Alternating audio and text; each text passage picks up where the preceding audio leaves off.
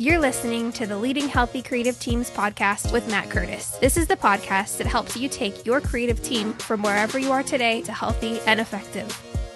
Hey, friends, thank you so much for joining me this week on the Leading Healthy Creative Teams podcast. This week, I want to talk about Easter. if you're listening as these podcasts are rolling out, this is the week that Easter happens. This is the last stretch of time that you have in order to prepare. That sounds ominous, and it may feel ominous. I don't know. But I want to remind you of a couple things. We've been talking about heart lately. The last couple of episodes have sort of naturally drifted into that area, but I want to make a concerted effort to really elevate the fact that we are talking about heart. Now, what that means, for those of you, if you're relatively new to the podcast, go back to the very beginning. There are four episodes that talk about four different subjects and how they matter in terms of being a part of the creative. I call them the four cores or the four creative cores.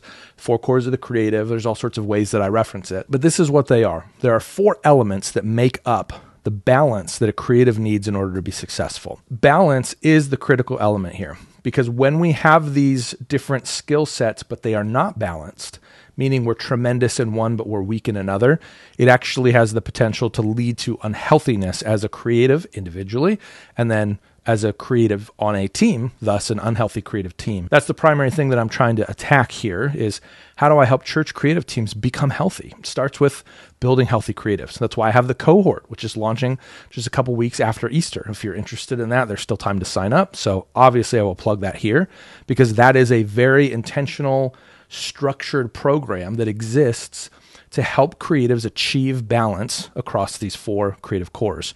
So here's what they are we have heart, which is what we're talking about a little bit more today.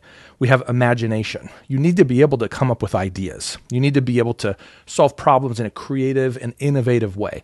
That falls under the category of imagination. You have systems. You need to be able to, like, actually get things done. And that's a real weakness with a lot of creatives, especially if you come from more of the fine art camp where art is a little bit more esoteric or abstract, or it's the expression of my heart and soul. I mean, that's neat, but we got a deadline. And so systems really need to step in and help make sure that the projects are getting done.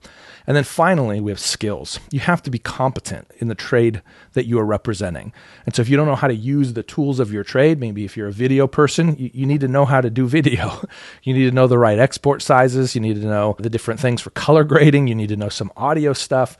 If you're a worship leader, you're going to need to know music. Probably helps to learn an instrument or two. It'd be good if you knew how to sing. Those are some of the things that are unique to the worship space. Graphic designer. You should probably pick up either Canva or Affinity products or Adobe. Figure out a tool that lets you get done what you need to get done, but then learn it, grow in your skills.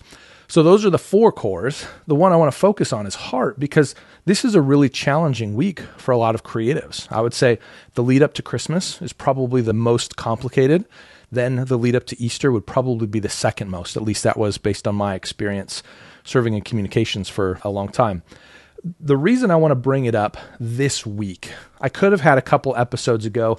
Hey, Easter's coming. Hey, it might be a bumpy road, so get ready. But I really want to have this conversation in the midst of the acuteness of the challenge. And the reason I want to do that is because this is the time where having perspective is so important. So important. I want to remind you your worth is not tied to how well you hit your deadlines. Do I root for you to hit your deadlines? Absolutely. Is it good for you to hit your deadlines? Absolutely.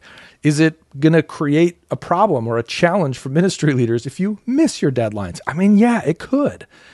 But your worth is not tied to you hitting your deadlines. Your worth also is not tied to whether or not everything that you touch this week and over the last couple weeks looks exactly like you wish it would. Your worth doesn't come from that. That's not where your value lies in your contributions to your ministry. Sure, that's a part of your job. That's a thing that you do, but that doesn't give you worth. It isn't about mixing the perfect mix for Easter. It doesn't mean that everything sounds exactly like you want it to sound or everything's perfect. It doesn't mean hitting every note perfectly on the weekend, leading worship. It doesn't mean that, you know, a guitar string doesn't break or somebody's a little bit out of tune.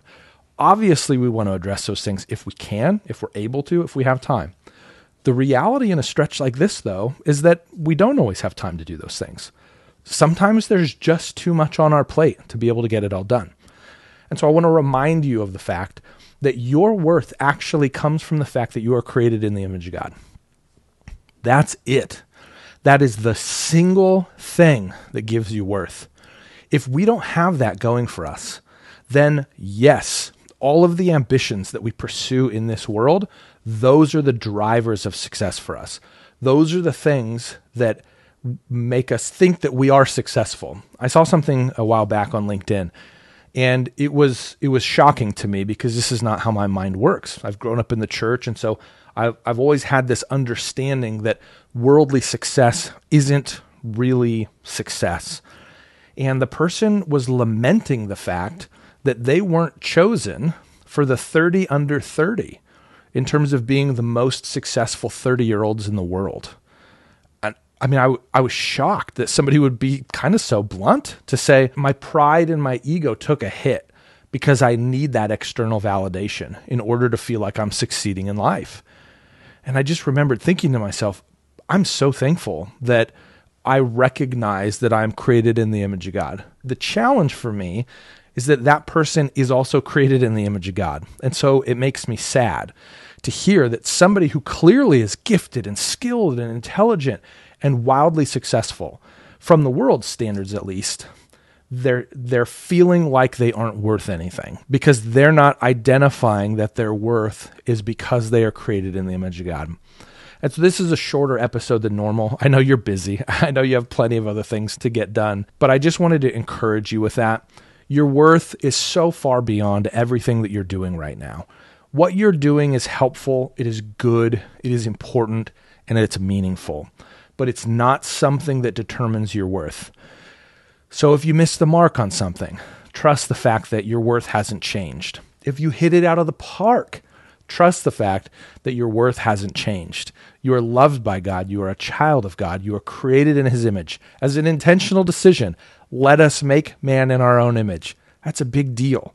So hold on to that this week as you're feeling stressed, as you're feeling potentially overwhelmed. If you're not able to get everything done the way that you would like, trust that it doesn't impact your worth.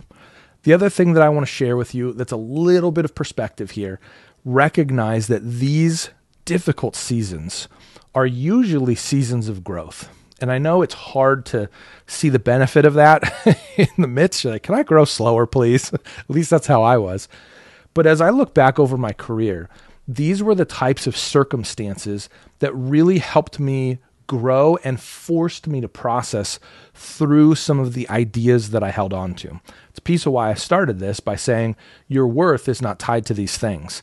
Because in the moments that I was under pressure and in the moments where I was fighting all the different deadlines, there was a serious question mark in my mind. Can I even pull this off? Can I even get this done? Am I even good enough? And I was beginning to drift toward this understanding that my successful completion of these things was where my identity and where my worth was found. And it took me some of these seasons really wrestling and struggling before I recognized, when I went back to God's Word, the truth that we have in God's Word, and the message there wasn't depending on how much you get done ahead of Easter, that's not where my identity lies. That's that's not where my worth is derived from. So I wanted to encourage you with that. There's perspective here that's valuable and helpful for you to have as you head into Easter. So work hard, be diligent, invest, use your gifts and your skills for the glory of God.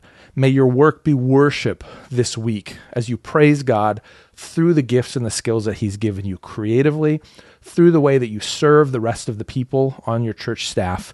But know that your worth is much, much more than anything you accomplish this week. Your worth comes from the fact that you are created in the image of God. Thanks for listening to this episode of Leading Healthy Creative Teams. This podcast is just one of the ways Lunchtime Heroes helps build healthy creative teams in the church. Stay up to date on the latest by signing up for the Creative Bites email at lunchtimeheroes.co.